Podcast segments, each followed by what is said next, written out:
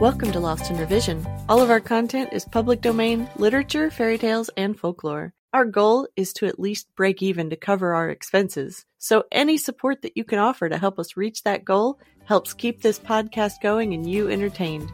All of our music is by Nathan Hubble and is used with his permission. Thanks and enjoy the show.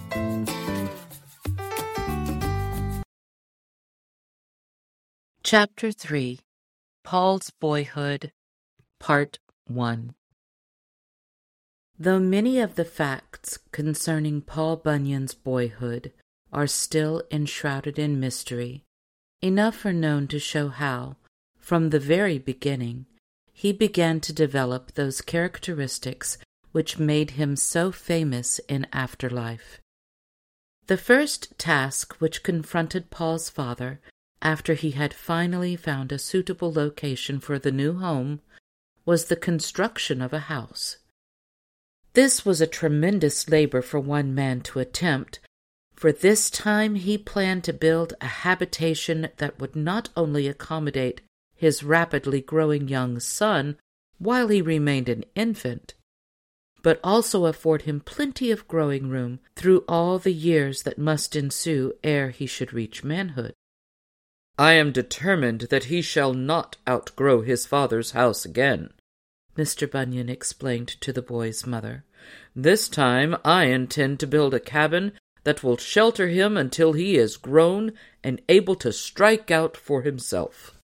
Why, just think how dangerous it would be to build a house that is just large enough for him now, and then have him some night while he is inside suddenly grow too big for the place. We might never be able to get him out.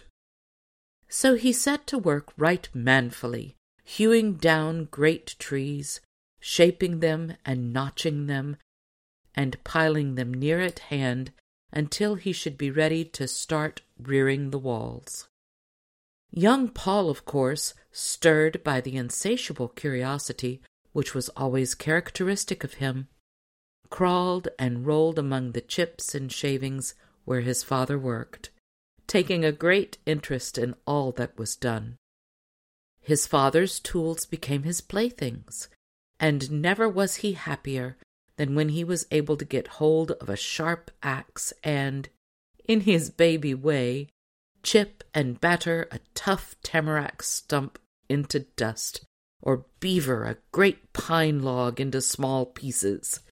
He cut most of his teeth on a broad axe, gnawing it so badly out of shape in the process that his father could never use it again.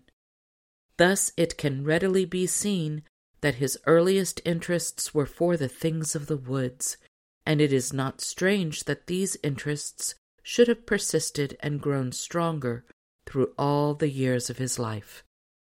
His father proceeded apace with the new house, and in a shorter time than one would think, he had it completed.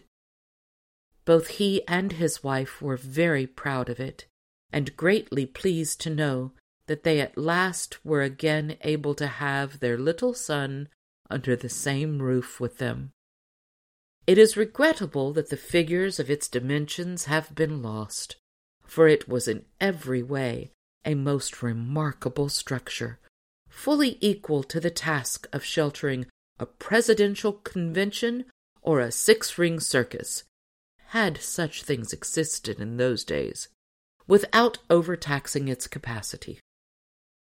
The new home was far from any settlement, but Paul's father believed he might be able to get in touch with the outside world once more by floating down the river which flowed nearby. Judging that the fine timber which stood so thickly in every direction would bring a good price if only it could be delivered to the mill.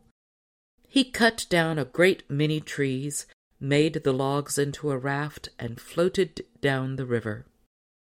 His experiment was highly successful, and after several weeks he came stalking back through the forest, burdened down with the huge pack of fresh supplies for which he had exchanged his logs.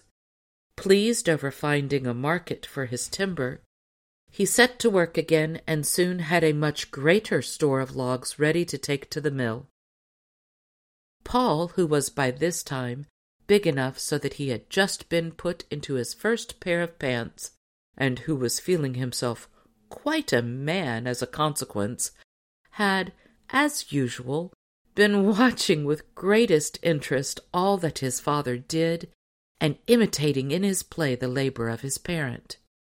Seeing the great pile of logs which lay beside the river, ready for making the big raft, he became quite energetic in carrying out a new idea that suddenly stirred him. Thanks for joining us today. Check us out on Patreon. You can help us meet our small goal of breaking even and covering our expenses. Your support helps pay for all of the things that podcasting requires and helps keep this show alive and growing. If you can't afford to support us financially, go give us a good review, subscribe or follow, and share with your friends and family.